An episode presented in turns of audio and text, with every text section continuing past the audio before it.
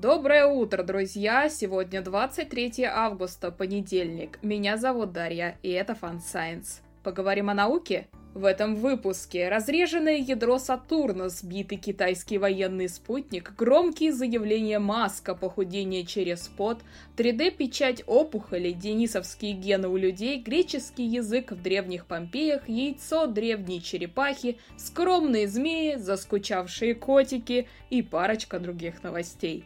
Поехали! Космос.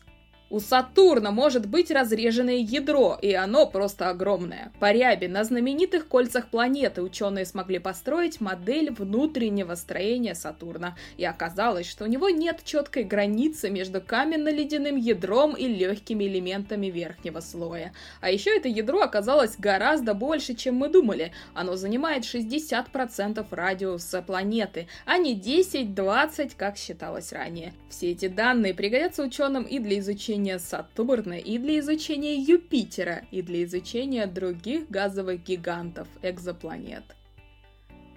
Гигантский астероид Бен, но все же почти наверняка не врежется в Землю до 2300 года. Ученые уточнили его траекторию по новым данным, и вероятность столкновения оказалась чуть выше, чем думали ранее, но все еще очень низкой, меньше десятой доли процента.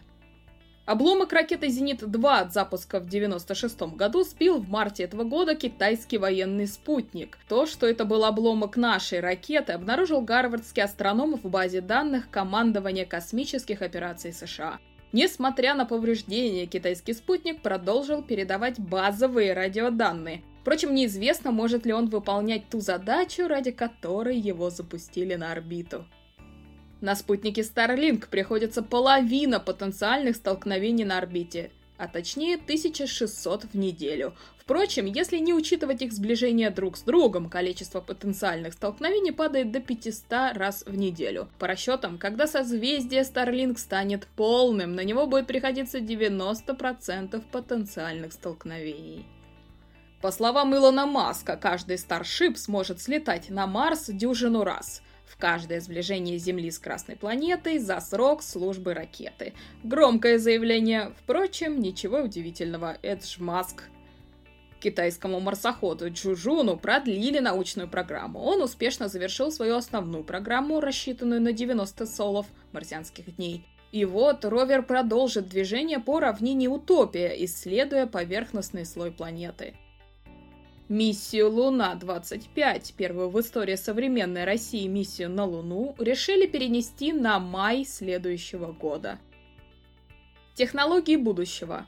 Международной команде физиков удалось создать двухмерное сверхтвердое тело. Оно обладает свойствами одновременно и твердого тела, и сверхтекучей жидкости. Это позволит физикам поэкспериментировать с некоторыми из самых странных явлений науки о материалах. Тесла создаст человекоподобного робота Tesla Bot для скучных дел вроде походов в магазин. Прототип может быть готов уже в следующем году. Но не забываем, что это Илон Маск, а он славится громкими заявлениями, и в итоге все оказывается гораздо сложнее, чем он думает. Медицина. Иммунный белок заставил ожиревших мышей вспотеть жиром. Проводя эксперимент, ученые надеялись снизить аппетит ожиревших мышей. Мыши ели все так же, обмен веществ у них не ускорился, но при этом животные худели. И тут ученые заметили необычно блестящую шерстку подопечных. Оказалось, что лишний жир выходил через сальные железы. Теоретически человек тоже может вспотеть лишним жиром, но это эксперименты с генами, так что до клинических экспериментов еще очень далеко. Израильским ученым удалось напечатать на 3D биопринтере одну из самых смертельных форм опухоли мозга – глиобластому. Теперь у ученых есть модели для изучения поведения глиобластомы в привычных для нее условиях – условиях тканей мозга. История.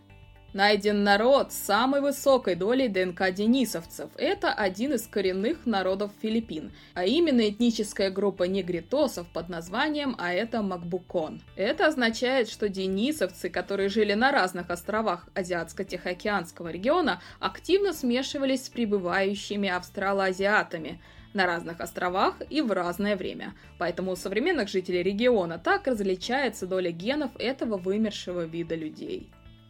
Археологи нашли в Помпеях отлично сохранившееся захоронение. Судя по надписи на гробнице, там лежали останки освободившегося раба, который помогал организовывать представления на греческом. И это первое доказательство того, что помимо латыни в Италии использовался греческий язык культуры в Средиземноморье.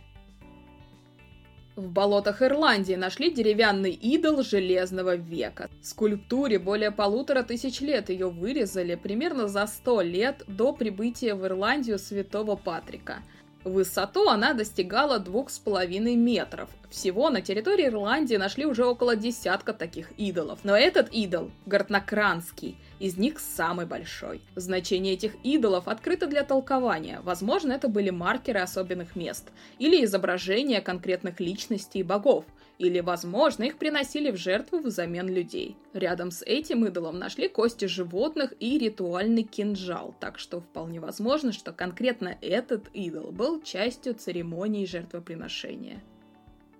Ученые на шаг приблизились к раскрытию секрета звучания скрипок Страдивари и Гварнери. Великие мастера пропитывали древесину особым составом еще до начала работы над инструментом. Это предположение было выдвинуто еще полвека назад, и вот ученые нашли в древесине скрипок следы отдельных составляющих этой пропитки. Среди них тетраборат натрия, цинк, медь и квасцы.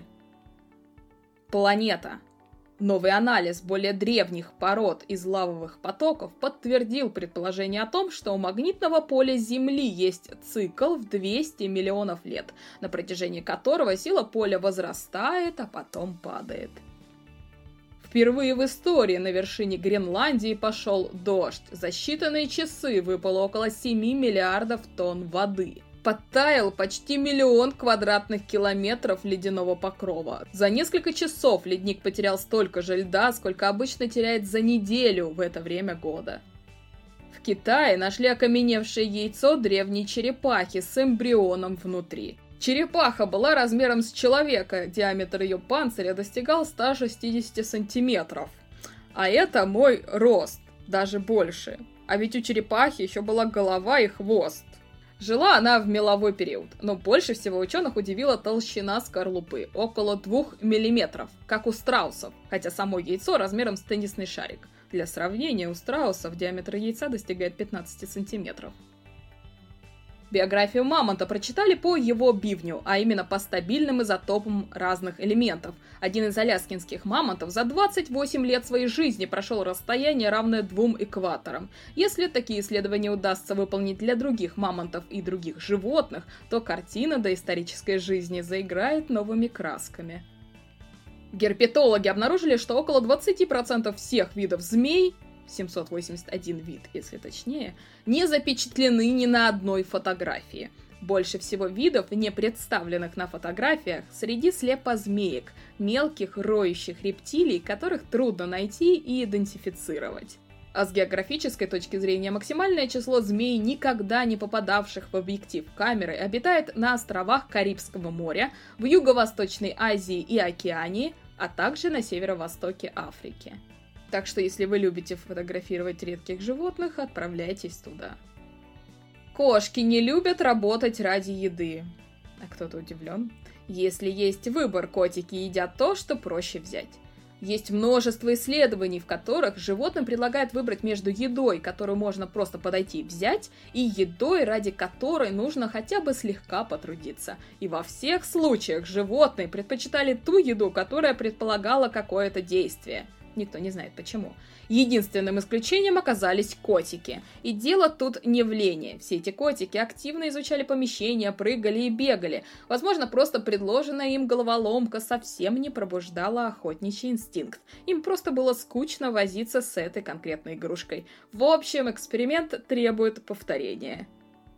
На этом все, друзья. Спасибо за ваше внимание. До следующей недели.